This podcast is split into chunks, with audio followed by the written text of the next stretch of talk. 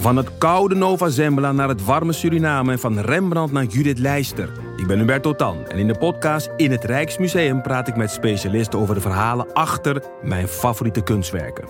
Nieuwsgierig? Beluister nu de nieuwe afleveringen. Kijk, het gesprek begon ogenschijnlijk over het onrecht dat mensen wordt aangedaan als er zo'n vernietigende recensie wordt geschreven.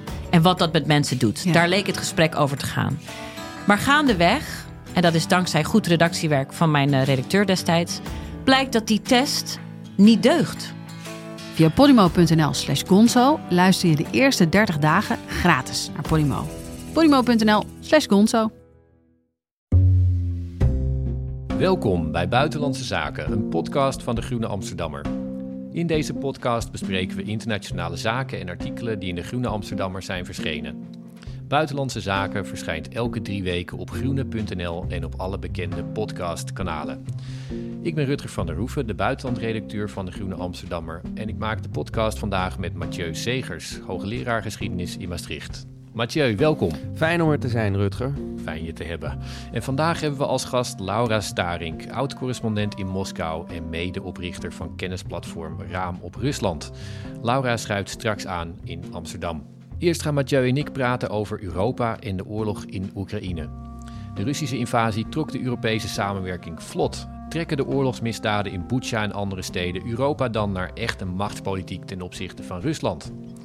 Daarna spreken Mathieu en ik in de rubriek Historische woorden over Viktor Orbán, die in zijn overwinningstoespraak zijn politiek bondiger samenvatte dan ooit.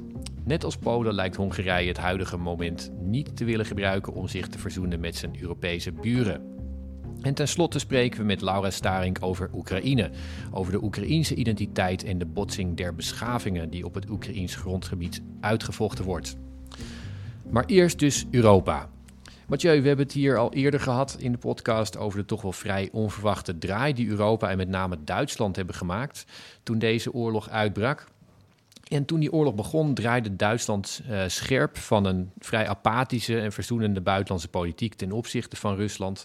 En ook eigenlijk ten opzichte van de hele wereld naar iets veel actievers. Nou, nu, eh, we nemen nu op terwijl die, we echt letterlijk de, de lijken op straat hebben zien liggen, eh, naast fietsen en dergelijke, eh, in massagraven. Dit is waar die woorden dit nooit meer over gingen. Die, eh, waar Duitsland eigenlijk bij leeft, wat ze driekwart eeuw als, als adagium hebben gehad. Wat kunnen we nu van Duitsland verwachten? Ja, dat is moeilijk te zeggen, Rutger. Want ja, het is natuurlijk hartverscheurend en, en hemeltergend wat er eh, gebeurd is ehm, in, in. Het was ergens te verwachten, maar toch is het zeer schokkend. En daar zal dus ook een grote Europese reactie op komen. Alleen hoe eensgezind die reactie uiteindelijk is, dat staat nog te bezien. En een belangrijke rol daarin speelt toch ook wel Duitsland. Want Duitsland heeft, je hebt het net goed samengevat, eh, vanuit een soort schaamte over de afgelopen twintig jaar een enorme draai gemaakt. Maar nu het conflict, de oorlog moeten we zeggen, in Oekraïne steeds verder doorescaleert tot in de gruwelijke en horrorachtige eh, situaties waarin we ondertussen verzeild raken aan toe, eh, moet Duitsland eigenlijk ook door eh, ontwikkelen op die koers, in die draai die ze gemaakt hebben. En dat wordt nog best wel moeilijk, want wat je in Duitsland nu ondertussen ziet, is dat er toch twee scholen zijn. Er is een school van de gematigdere draaimakers, zou je kunnen zeggen. Die hebben de draai wel gemaakt, maar die zijn nog steeds nu toch wel een beetje ook aan het kijken van hoeveel sancties zijn er nog echt nog nodig. Moet er nog echt meer bij? Kunnen we dat wel binnenlands dragen? Zijn er niet ook andere prioriteiten op de middellange en de lange termijn dan alleen maar verder eh, doorzetten met, eh, met krachtige antwoorden richting Rusland? En dan is er een hele eh, krachtige stroming naast die met name aangevoerd wordt toch door Annalena Baerbock, de minister van Buitenlandse Zaken in de huidige Duitse regering, die eigenlijk zegt, ja, dit is zo onacceptabel. Dit is al oorlog in Europa. We kunnen niet wachten met de draai verder completeren. Dat betekent nog meer sancties, nog sneller afbouwen, eh, die afhankelijkheid van die, van die grondstoffen, nog meer pijn nemen in de eigen samenleving, nog meer Europese eenheid smeden, meedoen met de meest ambitieuze landen, zoals eh, Italië in ieder geval in woorden is, maar toch ook eh, onder andere in, in daden als het gaat over het aanpakken van, van Russische oligarchen, waar Duitsland ook niet heel, heel erg vooraan loopt. Het is niet zo dramatisch als in Nederland, maar het is ook geen voorbeeld.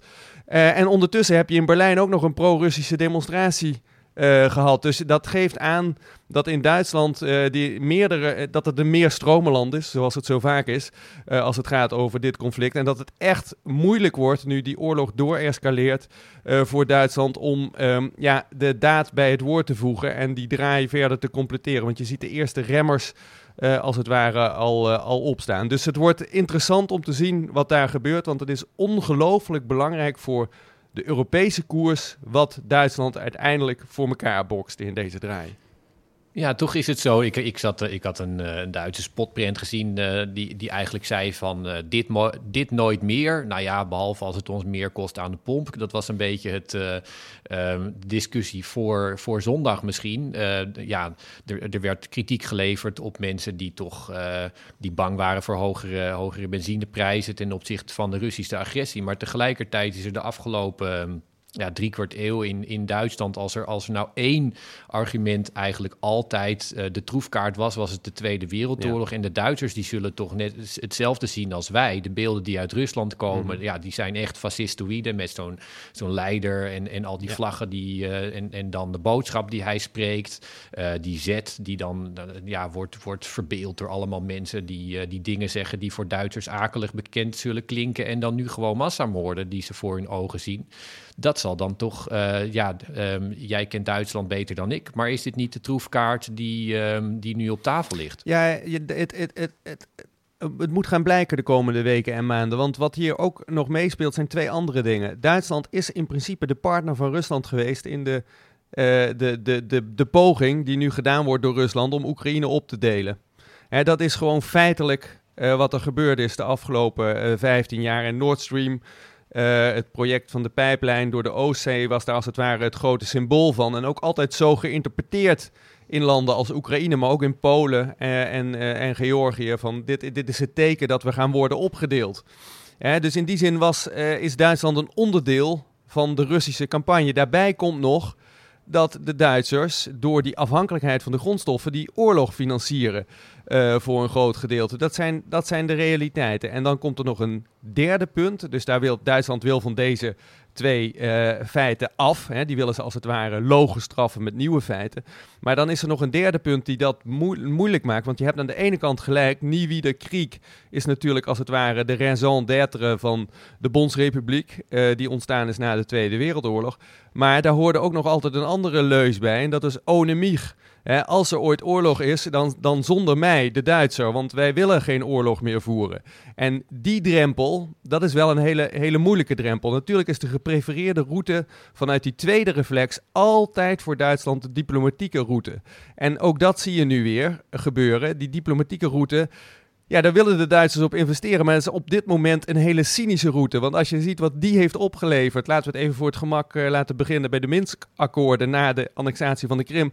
Dan is dat natuurlijk precies het tegendeel wat je, van wat je verwachtte en wilde als Duitsland dat die diplomatieke uh, route opleverde, namelijk een stabilisering. Het tegendeel is gebeurd. Het is een extreme destabilisering tot aan de horror van de laatste dagen aan toe. Dus um, uh, daar zit een, een, een, een heel groot probleem, want die diplomatieke route die hoort bij Onemig, die is eigenlijk afgesloten.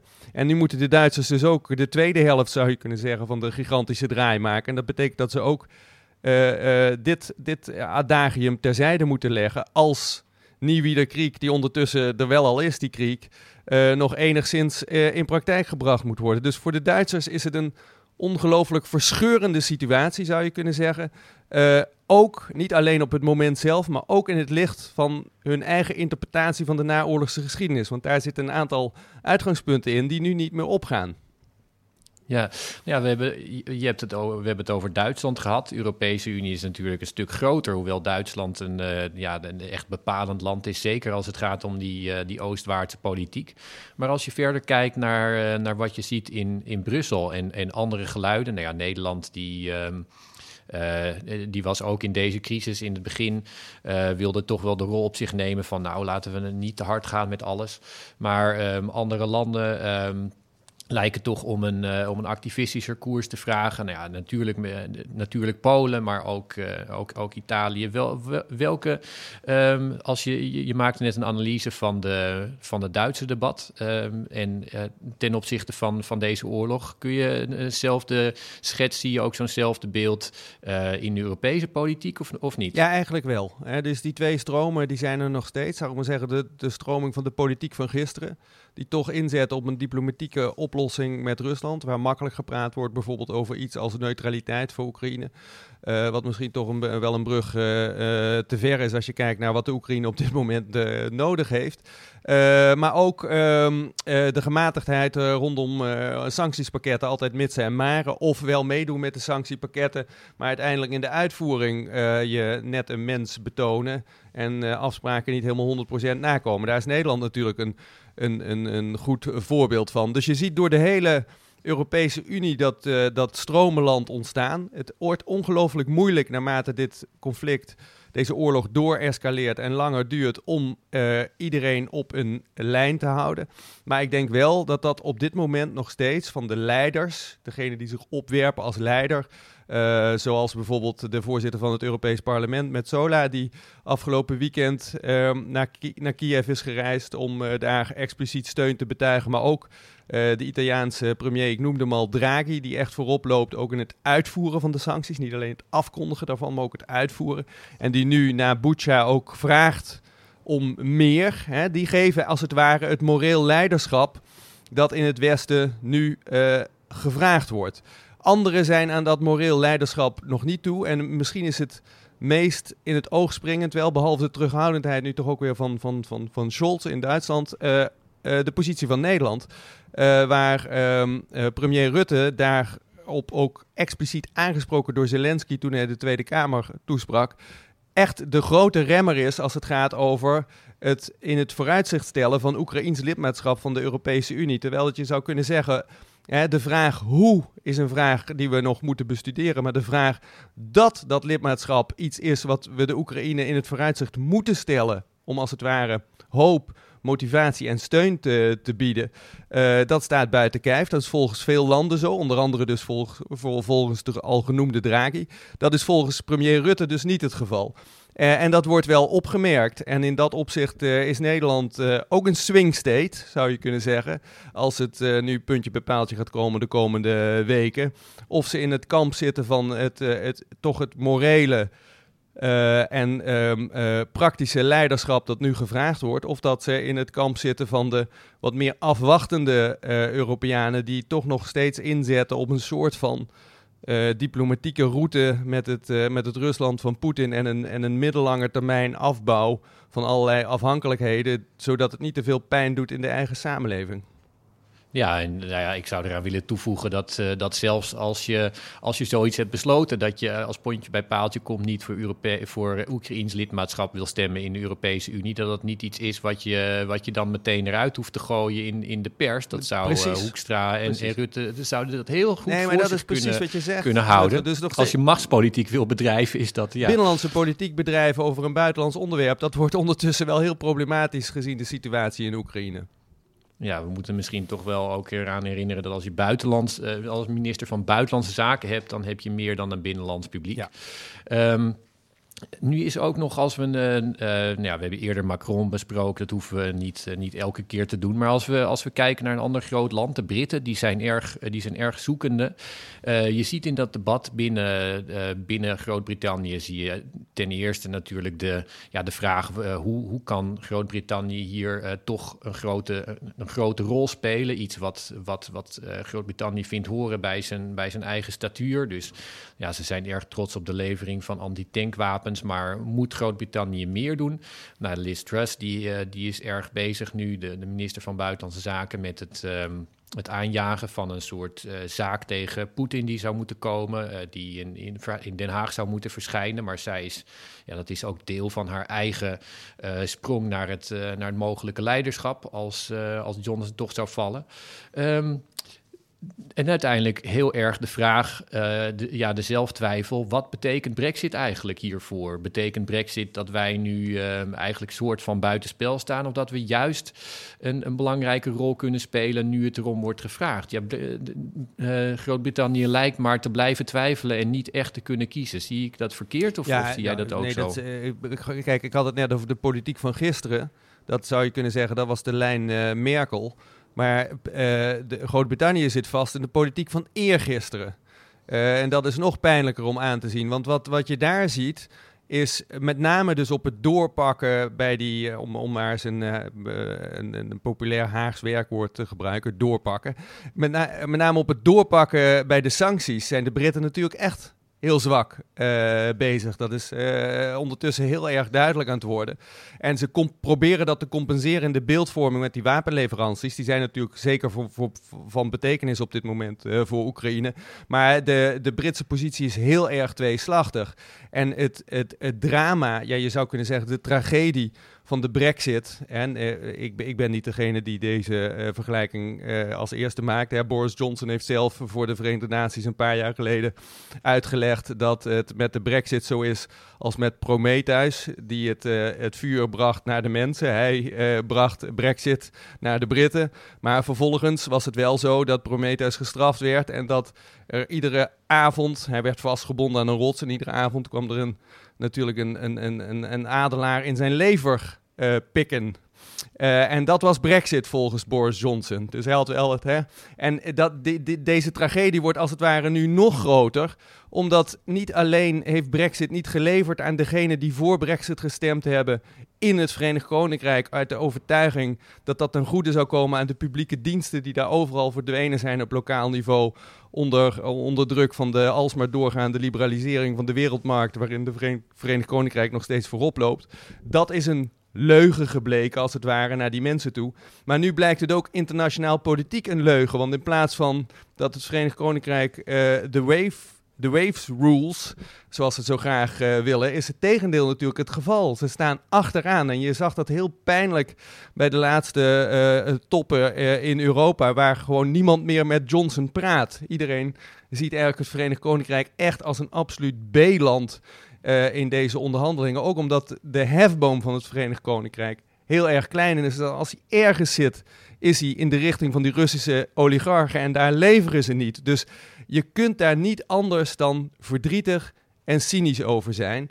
Uh, en de conclusie is inderdaad dat het Brexit, de Brexit-tragedie nu na de binnenlandse ellende gecompleteerd wordt met een buitenlandse positie die geen deuk meer in een pakje boter uh, slaat op dit moment, behalve via het leveren van wapens. En dat is voor dit moment belangrijk, maar voor een rol die het Verenigd Koninkrijk in potentie kan spelen natuurlijk, ook als een d'union tussen Europa en de Verenigde Staten, is het echt een underdelivering ja, die, uh, die heel pijnlijk is in uh, gegeven die situatie.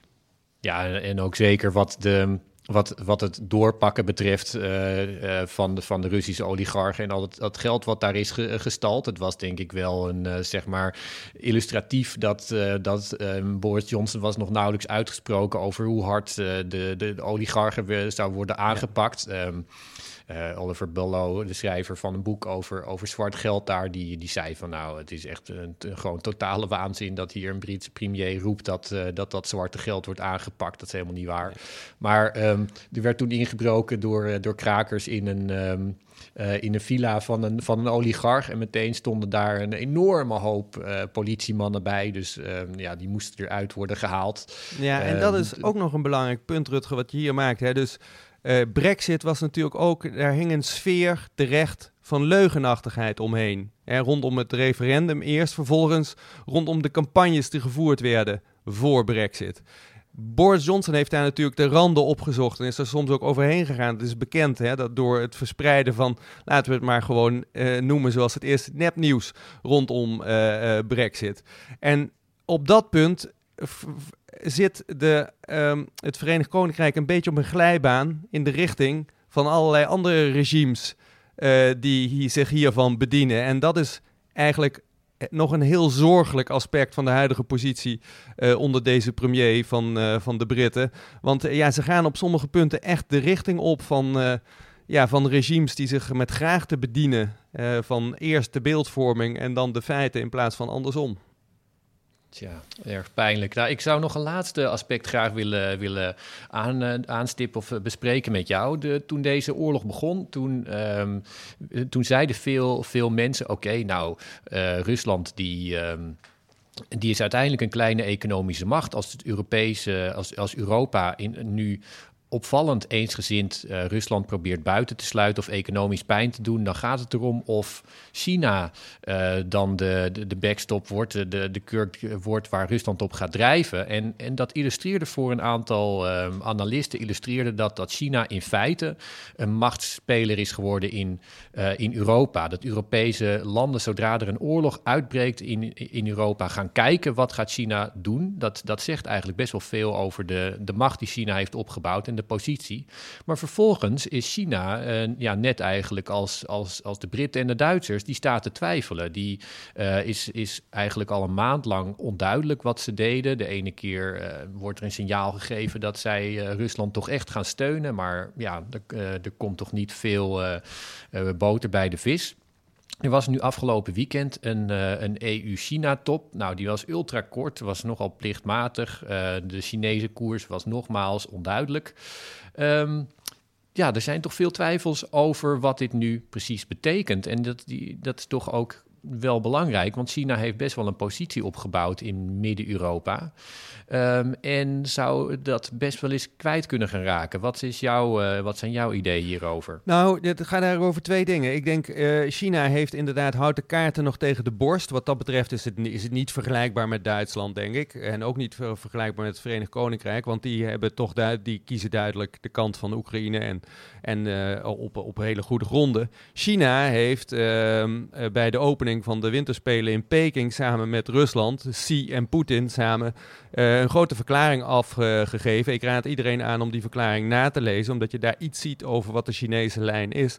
Die verklaring is onder het kopje, en dat wordt ook genoemd uh, in, in de tekst, um, grenzeloze vriendschap tussen Rusland en uh, uh, China in dit geval. Uh, en waarbij ze ook uitleggen dat zij staan voor de nieuwe democratische orde. Je, je, je zou bijna denken dat je naar satire zit te kijken als je het leest. maar het staat er echt. En, en, en het is wel van betekenis, want zij afficheren zichzelf natuurlijk wel als democratische staten, hoewel wij daar natuurlijk heel anders over denken. En China steunt vanaf dat moment eigenlijk, stilzwijgend weliswaar, de Russische invasie nog steeds. Dus ik denk dat de Chinese koers heel erg belangrijk zal zijn in de komende maanden. Hoe lang gaat China hiermee door? En wanneer ziet China misschien een, toch een soort rol voor zichzelf weggelegd om uh, te komen tot een overleg dat wel tot resultaten leidt in de sfeer van bijvoorbeeld een, een, een, een staakt het vuren. Dat gaan we zien. Maar een ander punt wat ik wil maken naar aanleiding van jouw uh, um, uh, introductie van deze kwestie, Rutger, is dat China zit niet alleen in Midden- en Oost-Europa. En we hadden het net over het Verenigd Koninkrijk. Als er één land is dat de afgelopen 30 jaar een gigantische hoeveelheid tafelzilver, zoals dat in het jargon heet, ja, de staatsbezittingen, verkocht heeft op de wereldmarkt aan Chinese spelers, dan is het wel het Verenigd Koninkrijk. En dus ook het Verenigd Koninkrijk heeft die afhankelijkheid van China. En hier speelt op de achtergrond natuurlijk precies hetzelfde probleem als zich nu in optima forma manifesteert met Rusland. Namelijk dat de Chinezen zitten overal al in. Dat is niet alleen Midden- en Oost-Europa, dat zijn niet alleen de zijderoutes, dat is niet alleen het tafelzilver van Griekenland, de haven van Piraeus en al dat soort dingen meer die opgekocht zijn in de eurocrisis. Nee, dat verspreidt zich door uh, de hele Europese Unie. Uh, die uh, EU-China-top was eh, in die zin veelzeggend. De Europese Unie maakt hier nooit veel woorden aan vuil, maar wil nu natuurlijk nog sneller dan dat men al wilde af van die Chinese afhankelijkheden in bijvoorbeeld vitale infrastructuur. Dat zal een hele tour worden, maar het leidt tegelijkertijd ook tot een vervreemding tussen China, Peking en Brussel. Uh, en dat zag je heel duidelijk bij die EU-China-top. Die ging inderdaad uh, vrijwel nergens over. Het was vooral een uh, ontmoeting van twee ehm, grote machtsblokken in de wereld. die het vooral niet met elkaar eens zijn op dit moment, gegeven de huidige context in, in Oekraïne. Ja, nou ja je, je stipt ook een aantal dingen aan die wel echt een, ehm, een prijs worden voor China om te betalen als zij, uh, als zij, als zij die grensloze vriendschap gaan, gaan invullen. Ja, de hoop is natuurlijk dat zij voor stabiliteit zullen kiezen op enig moment, omdat dat ook in het Chinese belang is. En sommige mensen denken misschien ook terug aan de eurocrisis, toen China zichzelf actief meldde achter de schermen in Brussel om te zeggen: moeten wij niet wat geld fourneren om Griekenland te redden? Dan is er tenminste stabiliteit in de wereldeconomie. Dus daar, daar, daar zit nog een soort rationaliteit. Kaart die nog niet gespeeld is door de Chinezen, maar die sommigen natuurlijk op enig moment wel, uh, wel verwachten vanuit Peking. Ja, en, en ook iets dat gaat voorbij. Uh, dan, dan ga ik wel echt voorbij de, de Europese politiek. Maar uh, er is toch ook veel bewondering uh, duidelijk geweest van Xi naar, naar Poetin. Die een, een, een soort persoonlijke genegenheid, maar ook een, um, toch een een gevoel bij, bij Xi, als ik, dat, als ik analyse daarover lees, dat Poetin iemand is die met een zwakke hand vrij goed heeft, heeft gespeeld de afgelopen twintig jaar en daar, en daar behoorlijk wat van heeft gemaakt. En uh, in die zin ook een soort uh, ja, plus uh, is als bondgenoot van, van China. Iemand die heel goed Europa weet te bespelen. Nou, dat verandert natuurlijk als, um, als blijkt dat Poetin zich enorm heeft dus Als hij zijn hand en, overspeelt en zijn hand enorm heeft overspeeld. Dus dat gaat toch echt wel die, uh, de inschatting ook van, uh, van China, denk ik, beïnvloeden richting Europa toe. Maar uh, dat is iets om. Laten we het hopen. Dat, dat is iets om, om hier heel scherp te gaan volgen, Mathieu, in de toekomst. Doen we.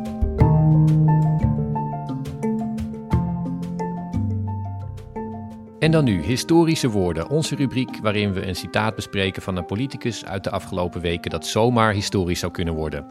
We luisteren naar Viktor Orbán, de premier van Hongarije die afgelopen zondag een vijfde overwinning haalde in de Hongaarse verkiezingen.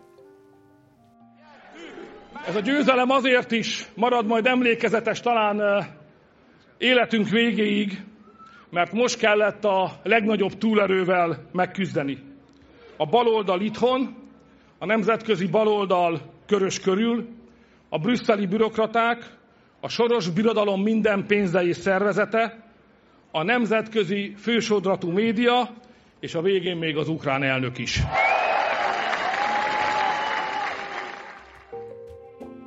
Ja, misschien, uh, misschien hoorden jullie daar een paar woorden die u herkende. In ieder geval zei um, zei Orbán het volgende: Deze overwinning zal de rest van ons leven worden herinnerd. Wellicht omdat we de grootste, meest overweldigende macht moesten bevechten. Links in ons eigen land, internationaal links, de Brusselse bureaucraten, het Soros-imperium met al zijn geld, de internationale mainstream media en zelfs de Oekraïense president. Nou, dezelfde uh, heeft Orbán, denk ik, zo kernachtig zijn politieke programma samengevat. Uh, tegen alles en iedereen, uh, voor niks. Mathieu, mag ik jou eerst even vragen daarop te reageren? Ja, inderdaad. Dit is een hele kernachtige samenvatting, zoals je al zegt. Het is de consistente lijn die Orbán eigenlijk al jaren volgt. Hè? De, de logica van het Gallische dorp. Uh, uit de Asterix-strips um, dat Hongarije dan is tegen de, de grote krachten van buiten, uh, waar tegen weerstand moet worden geboden om de Hongaarse identiteit en daarmee ook de conservatieve politiek overeind te houden. Hij heeft met verve die zaak weer over het voetlicht gebracht op die verkiezingsavond en heeft natuurlijk groot gewonnen. En wat dat betreft is het toch wel een, een, een, een hele zorgelijke en eigenlijk ook wel een trieste uitslag voor, voor ja, Europa en de Europese context. Ja, ik, ik ben er helemaal mee eens. Ik ben een, eh, een jaar of twee geleden ben ik uh, op reportage geweest daar in Hongarije. Allemaal jonge mensen gesproken die toch ja, zo hunkeren naar een, uh, naar een andere koers in hun land. En iets wat vooruit kan kijken in plaats van alleen maar van ja, we worden door allemaal vijanden enzovoort. Um, toch ben ik best wel verbaasd, moet ik zeggen. Want ja, je zou toch zeggen, uh, dit, is, uh, dit is verkiezingstaal die zijn, die zijn kiezers op, opzweept. Dat hoef je uh, op de avond daarna misschien niet meer te doen. Je kan dan best wel um, iets opschuiven richting, richting Brussel. Of in ieder geval ze niet, niet weer duidelijk maken dat je, dat je gewoon zin hebt om die oorlog te blijven voeren. Want ja, dit, dit moment, ook de Oekraïne-oorlog, is heel erg een moment waarop uh, Europa is, is opgeschoven, zou je kunnen zeggen, naar um, ja, de Midden-Europese prioriteiten. Polen heeft, um, heeft jarenlang geroepen dat, het, uh, dat, we, dat we moesten waken voor Rusland. Daar is Europa naartoe gegaan.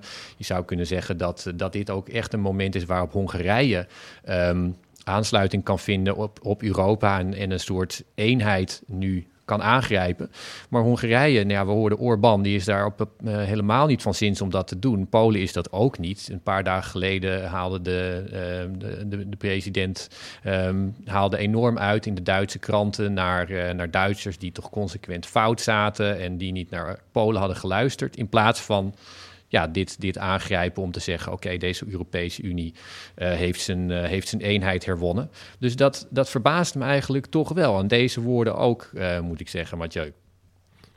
Ja, nou, Orbán is natuurlijk wel een gekend bluffer. Dus in dat opzicht uh, is hij ook hier consistent. Al, altijd als hij kan bluffen, dan bluft hij maximaal.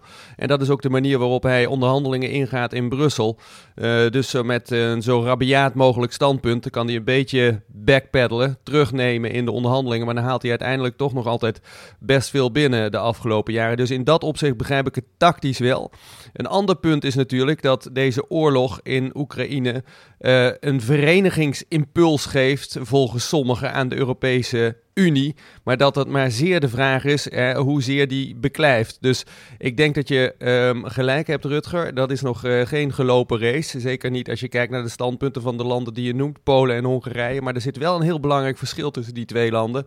Want dat zijn eigenlijk gekende partners van de laatste jaren, Polen en Hongarije. Ze trekken samen op in de Visegrad-groep. Maar die ligt nu toch wel helemaal uit elkaar. Daar is Hongarije eigenlijk min of meer uitgestoten door het standpunt dat Orbán inneemt ten opzichte van uh, Rusland. En hij heeft in die woorden die we net hoorden uiteindelijk ook gezegd, gezegd dat hij gewonnen heeft van Zelensky. Dat was de laatste tegenstander die hij noemde. Nou, dat is natuurlijk heel veelzeggend. En dat is geen uh, uh, ticket voor samenwerking met Polen op dit moment. Dus een consequentie van deze koers is wel dat dat Visegrad, die Visegrad-groep waar Polen en Hongarije zo belangrijk in waren. En die als groep eigenlijk een soort destructieve koers uh, voeren regelmatig in de Europese Unie. Die wel uit elkaar Ja, en, en ook uh, aansluitend op wat je zegt. Um, het, het, was toch een beetje de vraag, wat gaat Hongarije doen? Hongarije was zelf een land wat uh, nou ja, een historisch trauma heeft aan een invasie door Rusland. Heel veel, uh, Orbán reageerde toch ook direct op die invasie um, afwijzend. En, um, maar Zelensky die vroeg hem gewoon, Victor, wat ga je nu doen? Ga, aan welke kant ga je ja. staan? En eigenlijk zegt, zegt Orbán, die heeft alleen, niet alleen in zijn verkiezingen Zelensky aangevallen, maar heeft ook gewoon nu gezegd, uh, ja, het, het, blijft toch Rusland. Ik heb gewonnen van ja. Zelensky. Ja, dat heeft hij gezegd. Dat waren de letterlijke woorden. Nou, dat, uh, dat probleem, daar zijn we dus uh, nog lang niet vanaf.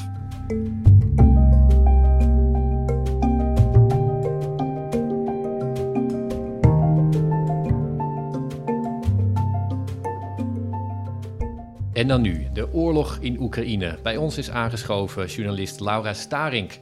Zij was correspondent van NRC Handelsblad in Moskou, is medeoprichter van kennisplatform Raam op Rusland en schreef onder meer in 2016 Slag om Oekraïne referendum over een land in opstand. Heel erg welkom, Laura. Dankjewel. Um, nou, je hebt net de woorden gehoord die Viktor Orban heeft gesproken. Die eindigde die met een, uh, nou ja, flinke klap naar, uh, naar, naar Zelensky. Wat is, uh, wat is je reactie daarop? Ja, die, die klap die sloeg op. Uh, uh, een, uh, Zelensky heeft het Europees Parlement toegesproken. En toen heeft hij bijna alle landen een aparte behandeling gegeven. En het meest kritische was hij over Orbán.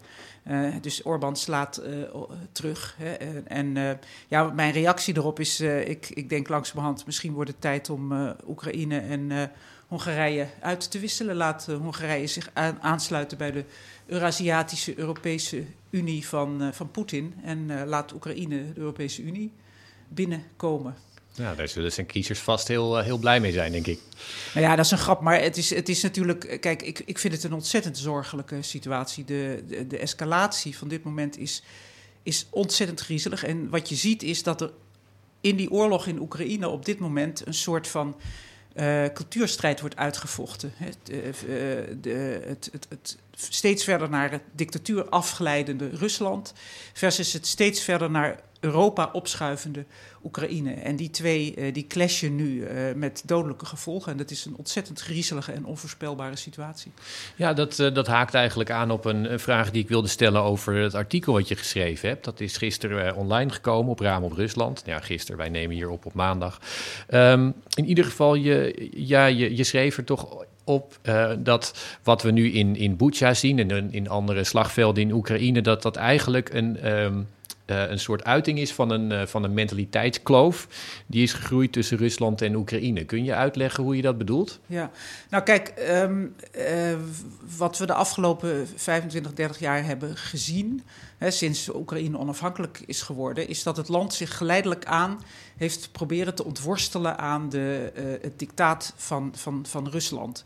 Uh, en dat is natuurlijk in, in 2014 is dat op een, op een hele spectaculaire manier naar, uh, naar buiten gekomen met die annexatie van de Krim, de, de Euromaidan, waar, waarbij president Janukovic is verjaagd door de bevolking. En dat was voor Poetin een enorme klap. Het idiote is wat je nu moet constateren. Kijk, de facto heeft het Oekraïense leger iets onwaarschijnlijks gepresteerd. Dat had niemand verwacht. En niemand had gedacht dat zij in staat zouden zijn stand te houden meer dan inmiddels vijf weken tegen het op één na grootste leger van, uh, van de wereld. Uh, en uh, in Oekraïne zelf gaat, gaat op dit moment de grap. We dachten altijd dat de Russen het op één na grootste leger ter wereld hadden. Maar wat blijkt nu? Ze hebben het op één na grootste en belangrijkste leger in Oekraïne. De, dus die, die, dat is voor de Russen een enorme nederlaag. Mentaal is dat een enorme klap. Ze hebben het gepresenteerd als een een, een, een, speciale militaire operatie die binnen 48 uur uh, zou zijn afgewikkeld. Uh, en ze zijn totaal uh, de mist ingegaan. Um, het gevolg daarvan is dat de posities zich verharden. Dus in plaats van dat je zou denken van oké, misschien gaan ze een toontje lager zingen zie je, uh, en dat zie je ook aan de gedragingen van de soldaten in Bucha en op andere plekken. We hebben nog niet gezien wat er zich in Mari Mariupol allemaal heeft afgespeeld. Daar kunnen nog de meest verschrikkelijke dingen over naar buiten komen. Maar daar, uh, je, je ziet een, een soort bandeloosheid, wraakzucht ook. Uh, de vraag is in hoeverre dat natuurlijk van hogerhand gestuurd is. Maar het is heel duidelijk dat er, dat er iets losgemaakt is, ook in Rusland zelf. Wat heel moeilijk, nou ja, wat, wat neigt naar fascisme. Ja, Laura, dat, dat stuk wat je geschreven hebt, vond ik zeer inzichtsrijk. Wat mij daar enorm bij bijbleef nadat ik het uh, las. En dat strookt ook wel met signalen die ik zelf de afgelopen jaren heb opgevangen. Is dat Oekraïne eigenlijk helemaal voorbereid was uh, op het hoogste niveau op deze oorlog. Zowel militair als politiek eigenlijk. En dat is die druk vanuit Rusland, die ook heel manifest was natuurlijk op een gegeven moment in de aanloop naar, uh, naar de aanval. Vanuit verschillende kanten, Wit-Rusland, de, de Russisch-Oekraïnse grens, het zuiden. Um, dat die eh, een enorm verenigend effect ook heeft gehad op die hele samenleving, politiek, militaire top die de handen ineen geslagen hebben. Die opdracht, als het ware, om deze enorme dreiging af te slaan. Um, is dat nu um, uh, heel structureel? Is dat er echt een grote verandering in dat land? Uh, jij kent de geschiedenis van Oekraïne ook. Vaak wordt daar toch gesuggereerd dat er ook allerlei breuklijnen lopen door dat land die best wel fundamenteel zijn en die het ook kunnen opbreken, bij wijze van spreken. Is, is dat nu door deze situatie van de afgelopen jaren helemaal overwonnen? Hoe, hoe schat jij dat in? Ja, dat, dat is absoluut aan de orde. Kijk, het, het meest bizarre is, en dat is het irrationele van van Poetins handelen. Hè. Er wordt altijd gezegd, het is zo'n rationele denker en hij weet wat hij doet en hij, hij is tactisch goed bezig, et cetera. Het, uh, niks is minder waar. Wat je ziet in Oekraïne is. Kijk, uh, de Russische troepen zijn natuurlijk in het oosten van Oekraïne uiteraard binnengevallen, want ze liggen ten oosten van Oekraïne.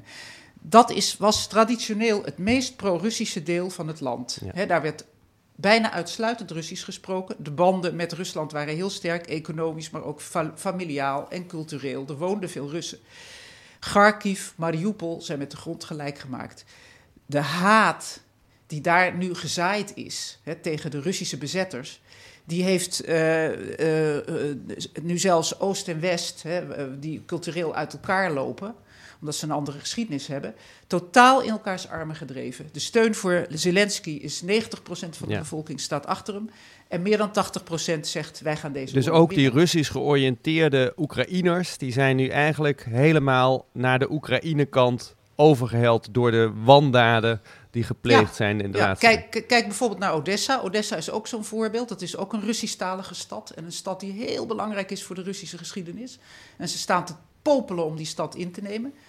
De, de, de, de anti-Russische gezindheid is gigantisch. Dus met andere woorden, de Oekraïners zeggen wel van eh, de, de Russen of eh, Poetin heeft, heeft van, eh, van Oekraïne eindelijk een politieke Ja, staat ja, ja. gemaakt.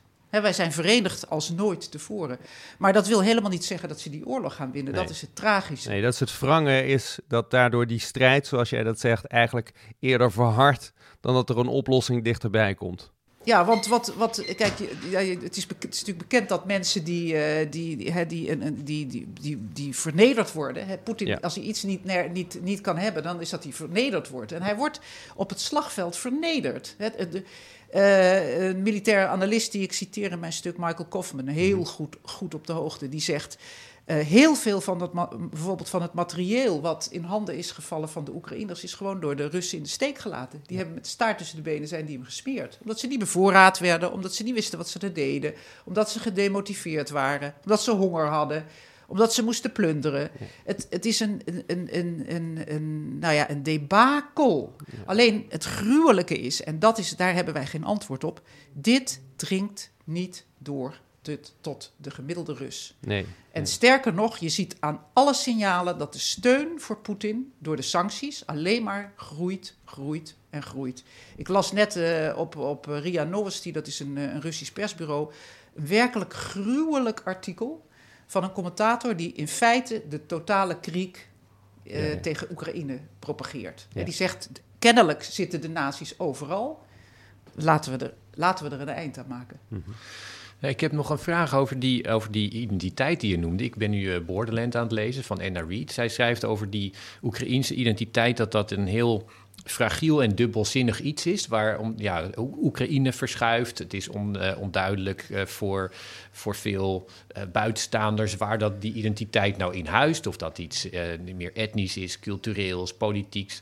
En ehm, als ik jou nu zo hoor, dan zou je... ik, ik heb je ook eerder heb je aangestipt dat in 2014 er echt zo'n een hele sterke impuls is geweest voor Oekraïnse identiteit. Je zou misschien in het verlengde daarvan kunnen zeggen dat deze oorlog dat eh, sterk verschuift naar een soort ehm, civiel nationalisme, waarbij de, de weg die Oekraïne is ingeslagen eigenlijk definiërend wordt voor de Oekraïense identiteit vanaf nu en ook na deze inval. Geloof je dat of niet? Ja, nou ja, kijk, ik, ik citeer in mijn artikel eh eh, Alexei Arestovich. Dat is een, een militair analist en een van de naaste adviseurs van Zelensky. Die heeft dus in 2019 deze oorlog echt op de minuut na voorspeld. Hij had zelfs...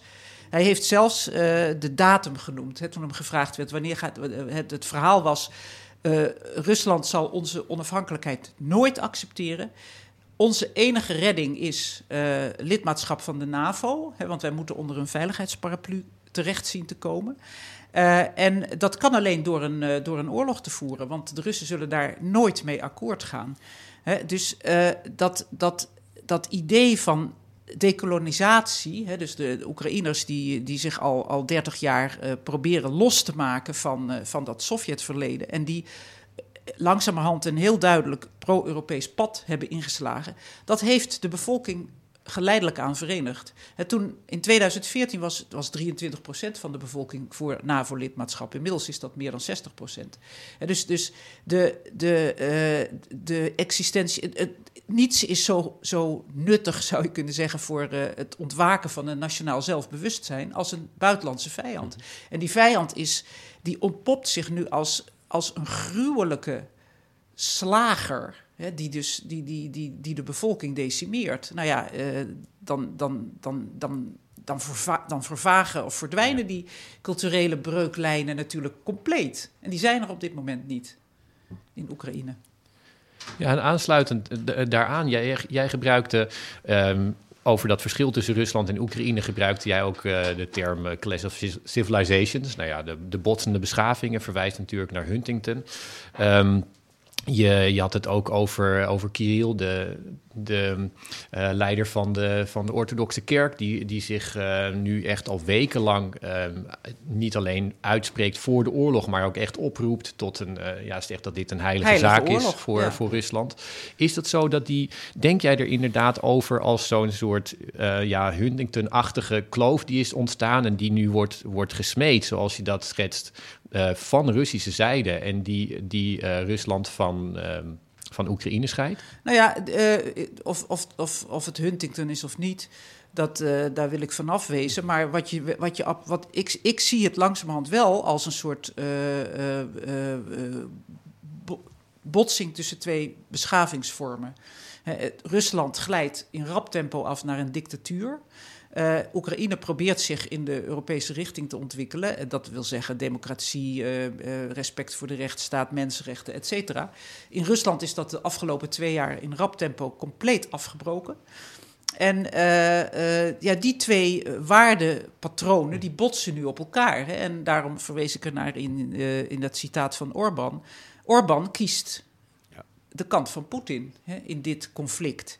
Um, en uh, uh, dat betekent, die, dit, uh, de, de Oekraïners zeggen, wij vechten, wij bevechten op dit moment jullie vrijheid. De vrijheid van mm -hmm. Europa. En ik denk dat ze daar gelijk in hebben. Ik vrees dat, het, dat dat inderdaad is wat er aan de hand is. Je hebt een autocratische internationale, ja. of een dictatoria, dictatoriale internationale, hoe je het verder ook noemen wilt. Die leeft van leugens uh, en daardoor dus ook de meest krankzinnige misvattingen uh, internaliseert. Want dat, dat totaal ontkennen van dat Oekraïne niet bestaat uit neonazies. En gewoon keihard op de televisie een beeld ophangen. wat totaal niet strookt met de werkelijkheid. Poetsja wordt ontkend door de Russen. Ze mm -hmm. zeggen dat hebben de Oekraïners gedaan. Op de Russische televisie zie je beelden dat de, waar, waarin van de vernietiging van Mariupol. En dan zeggen ze met droge ogen: de Oekraïners hebben Mariupol in de as gelegd. Ja, ja. De, dat, dat dat een krankzinnige redenering is. Waarom zou een, een land zijn eigen steden bombarderen? Dat zelfs dat dringt niet door tot die botkoppen. En dat, is, dat, dat betekent dus dat er is, er is een wereld van leugens en desinformatie. En is er een wereld die het niet altijd bij het rechte eind heeft, zo wil ik het niet stellen, maar waar in ieder geval geprobeerd wordt om een soort min of meer uh, eerlijke uh, uh, beeld van de werkelijkheid te geven. Die twee uh, uh, beschavingsidealen, als je het zo wilt noemen, die botsen keihard op elkaar. En heb je China en, en... nog niet eens genoemd, uh, Laura? Ja, ja, China kan ik niet beoordelen, want ik ken geen nee, Chinees. Nee, maar, maar die staan natuurlijk, als je de, die kampen zo schetst, dan, dan zijn wij inderdaad al veel meer in oorlog dan dat iemand beseft op dit moment. waarschijnlijk. Het is doodeng. Ik vind het, en, en dag, dag na dag voltrekt zich een scenario wat, wat, wat, ja, wat, wat eigenlijk ja, niemand toch echt heeft zien aankomen. Nee. Niet, niet middels een, een echte totale oorlog. Hè, dus waarbij gewoon mensen in de loopgraven sterven, uh, massagraven worden gevonden, et cetera, et cetera. Dat was iets voor Syrië, dat was ver weg en zo. Maar dat is, dat is on our doorstep. Ja, je haalde net, Laura, je haalde net die, deze adviseur van, van Zelensky aan. Nou, in, in je stuk wordt ook duidelijk dat, um, dat deze oorlog, je noemde het griezelig, nauwkeurig voorspeld. Ja, het ging echt um, inderdaad uh, voorspeld met, nou, dan komt er een offensief naar Kiev en vanuit Krim gaan ze, nou enzovoort. Heel, heel nauwkeurig voorspeld. Maar... Um, hij zei daarin ook dat, uh, dat dit de weg was naar NAVO-lidmaatschap. Nou, dat uh, gaat waarschijnlijk niet gebeuren. Dat heeft um, zelfs Zelensky nu zelf gezegd: van oké, daar zien we vanaf. Want um, er is te weinig draagvlak voor. Het is, het is mogelijk een brug naar een, naar een bestand of zelfs een vredesakkoord met Rusland. Um, dus ja, deze, deze analyse was toch, uh, die hield eigenlijk op bij de oorlog die gewonnen moest worden. Als ik jou mag vragen om daar voorbij te kijken, stel dat er een, bestand komt met Rusland, dat Oekraïne dat um, heeft een, ja, een enorme boost gehad van zijn nationale gevoel, maar een enorme vernietiging van zijn eigen land en moet dan vooruit. Um, als democratie, Zelensky staat daarin. Hoe, uh, hoe kunnen we dat, de toekomst van dat land voor zich zien als het uh, niet bij de NAVO zou komen en voorlopig ook niet bij de Europese Unie? Nou ja, dat is, ik, ik vind dat perspectief heel somber. Kijk, als je naar die uh, onderhandelingen kijkt, dan zie je dat Zelensky wel degelijk. Zelensky zegt: Mi adequat nie ljudi. Wij zijn adequate mensen, wij zijn realisten. Wij snappen, we hebben keihard op die deur van de NAVO gebonst. Die zogenaamde open deur, die is niet open voor ons. Zoals die Arestowitz zegt: voor ons is er. Wij kunnen niet als neutrale staat overleven met een buurman die dergelijke agressieve bedoelingen heeft. Dat is onmogelijk. Dus dan moet er een soort. Dan, kan er wel, dan, dan wordt er dus nu gesproken over een neutrale status. Die moet worden gegarandeerd door internationale partners. Nou, de een na de ander zegt af. De, uh, Biden heeft al, gezegd, uh, heeft al gezegd: ik doe niet mee. De Engelsen hebben al gezegd: ik doe niet mee. De Italianen hebben gezegd dat ze wel meedoen, gek genoeg. Maar wie gaat Hè, dus wat, wat, wat Zelensky nu wanhopig probeert, is om op tafel te krijgen dat er een soort alternatief NAVO-verbandje komt met een artikel 5. Hè, van uh, als wij worden aangevallen, dan komen jullie ons te hulp. Wie gaat dat doen? Ik zie het niet gebeuren. Nou, zolang die, die, die uh, neutraliteit of die, die onschendbaarheid of die, die, die, die, die, die veiligheid van Oekraïne niet is gewaarborgd, komt er aan deze oorlog geen einde. Laura, je hebt het over die neutraliteit. Die, die komt natuurlijk snel op tafel. Die is uh, weken geleden al op tafel gelegd voor de aanval van de Russen, al door menig analist, met name in het, in het Westen. Daar wordt wel heel erg makkelijk over gepraat, uh, over de hoofden van de, van de Oekraïners heen. Uh, jij schetst eigenlijk een beeld dat het, dat het eigenlijk geen haalbare kaart is. Zeker niet op korte termijn en op lange termijn ook niet, omdat het nooit stabiel kan zijn. Ja, nou ja, wat je dan doet is dat je Oekraïne opgeeft. Ja, precies. Dat, dat, dat, dat is wat er gebeurt. En ik, ik erger me mateloos aan alle columnisten in Nederland en waar ook ter wereld... die uh, van Oekraïne eisen dat ze dat pad bewandelen. Mm -hmm. dus Oekraïne heeft nu net laten zien tot welke, uh, hoe, hoe, hoe ongelooflijk goed georganiseerd en gemotiveerd ze zijn. Ze, hebben, ze wagen dagelijks, dag in dag uit, wagen ze hun leven... Uh, om, om, uh, om, om, om, om die veiligheid van het land. Hè. De, gewoon de, heel simpel, de onschendbaarheid van de ja, grenzen. ja. Wie geeft Poetin, godverdomme, sorry dat ik het zeg, het recht om daar binnen te vallen? Mhm. Hè? En, en, en, en met, met, een, met een fake verhaal uh, een, een, land van de kaart te vegen. Het is, en het is, het is 2022. Waar zijn we mee bezig in godsnaam? Als wij dat accepteren, dat is een grof schandaal. En, maar en, we accepteren uh, het eigenlijk al sinds 2014, misschien wel al, al sinds 2008, hè, toen Georgië werd binnengevallen. 2014 annexatie Krim. En ja, maar dat is, natuurlijk, ja, dat is natuurlijk altijd een glijdende schaal. Ja. Hè? Dan Mhm. denk je, oké, de Krim, ja, wie, wie, zit er nou, wie, wie, wie, wie ligt daar nou wakker van? Hè? Zelfs de Oekraïners liggen daar Er, niet eens heel er erg wonen wakker toch van. ook veel Russen. En Maar nu is er een, gewoon een, een, een totale oorlog aan de gang. Hè? Dus, de, dus een land wordt, wordt, de infrastructuur wordt vernietigd. Het land wordt naar de middeleeuwen teruggebombardeerd. En dan heb ik het nog niet eens over de vluchtelingenstromen... die bij ons van alles en nog wat kunnen gaan... Uh, problemen kunnen gaan opleveren, et cetera. Maar het is een ontzettende, gigantische ontwrichting... van een land met, uh, met 37 miljoen En in inwoners. deze context praat je niet over neutraliteit. Dat is Nee, eigenlijk dat is jouw, belachelijk. eh, dat is belachelijk. ja. Dat is echt belachelijk. Ik weet niet wat ze ervoor verzinnen, maar je kan niet tegen Oekraïne nu zeggen van... sorry, zoek het uit. Wij sturen jullie nog wel een pakketje stingers. En uh, uh, ga, ga, ga, maar, uh, ga maar zingen ten onder. Ik, ik zie trouwens nog wel een, een soort parallel met, met Finland. Er werd de afgelopen weken werd soms gesproken over Finlandisering als, als scenario. En daar kwamen scherpe reacties op uit Finland. Waar, waarvan eigenlijk de, ja, de, de bottom line was nu doen opeens mensen in West-Europa en de VS alsof Finlandisering een oplossing was Ja. die zij hebben bedacht. Maar dat heeft Finland uh, bevochten. Uh, eerst met, uh, met bloed in de Tweede Wereldoorlog en, en in de oorlog tegen, tegen Rusland zelf. En vervolgens met een ontzettend moeilijke politiek de hele tijd schipperen. Dat was helemaal niet zo dat daar iets, iets, iets werd gegeven, iets vriendelijks werd gegeven aan Finland. Maar zelf bevochten en daarna heel, met heel precair diplomatiek um, doorgezet. En in die zin is is, uh, zou je kunnen zeggen, de neutraliteit die. Um, is misschien iets wat, wat Oekraïne um, bevochten heeft en wat ze mogen zien als hun eigen, um, als hun eigen overwinning. In plaats van iets wat, wat gegeven is en geschonken uh, door, uh, door westerse landen. Of zie je dat anders? Ja, nou, niet voor niks overwegen zowel Finland als Zweden op dit moment om lid te worden van de NAVO. Hè? Dat zijn ze nooit geweest. En ze hebben altijd die afstand gehouden, omdat ze wisten dat dat voor de Russen als, door de Russen als een provocatie zou worden opgevat. Wat ik eerlijk gezegd zelf al krankzinnig vind, maar goed. Want ik, vind, ik sta op het standpunt dat mensen zich mogen aansluiten bij welke willekeurig welke alliantie ze maar willen. Als ze recht hebben op een eigen buitenlandse politiek.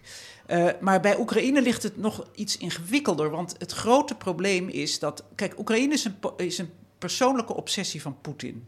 He, dus de Kiev Rus, he, dus de, de Kiev was, was, uh, is, een, is een oudere Slavische hoofdstad dan Moskou. He, toen, dat zeggen de Oekraïners ook altijd grappenderwijs. Toen de, toen de Moscovieten nog in berenvellen rondliepen, uh, toen hadden wij al een hoofdstad met een, uh, met een kathedraal met gouden koepels. Uh, en dat is zo.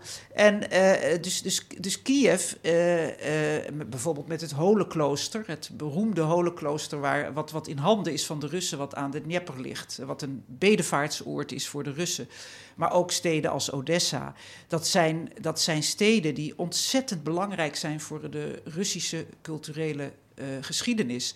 En uh, daarom is, uh, doet dat zo'n pijn. Dus zij hebben het gevoel van onze bakermat die drijft naar Europa. dat is één. En het tweede is natuurlijk dat, dat, dat Poetin ontzettend bang is dat als, als Oekraïne een succes wordt, dat hij het dan zelf in Rusland ook niet houdt. Ja, dat is ook dus wat er op spel staat. Als jij het hebt over die, die botsing tussen beschavingen, dan is dit uh, wat op het spel staat en waarom jij ook uh, uh, vindt dat kosten wat kost Oekraïne moet winnen. Absoluut, absoluut. Ik weet niet hoe ze het moeten doen, maar het is, het is een. het is een het, het, is een, een, drama wat zich daar voltrekt. En we kunnen zoiets niet over onze kant laten gaan in Europa. Het is Hopelijk los met van, meer hulp, van alle eh, morele oordelen is het ook ongelooflijk destabiliserend. Ja, hopelijk met meer hulp van ons. En uh, wellicht is Bucha daar de, de aanvang voor. Heel erg bedankt, Laura, voor je tijd. Ja, bedankt. Ontzettend mooi gesprek.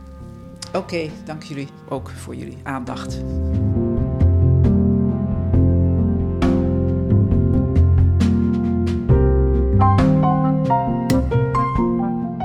Luisterde naar Buitenlandse Zaken, een podcast van de Groene Amsterdammer. U hoorde Rutger van der Hoeven en Laura Staring vanuit Amsterdam en Mathieu Segers vanuit Maastricht. Deze podcast werd gemaakt door Giselle Mijnlief. Dank voor het luisteren. En als u meer van ons wil lezen of abonnee worden van de Groene Amsterdammer, ga dan naar www.groene.nl.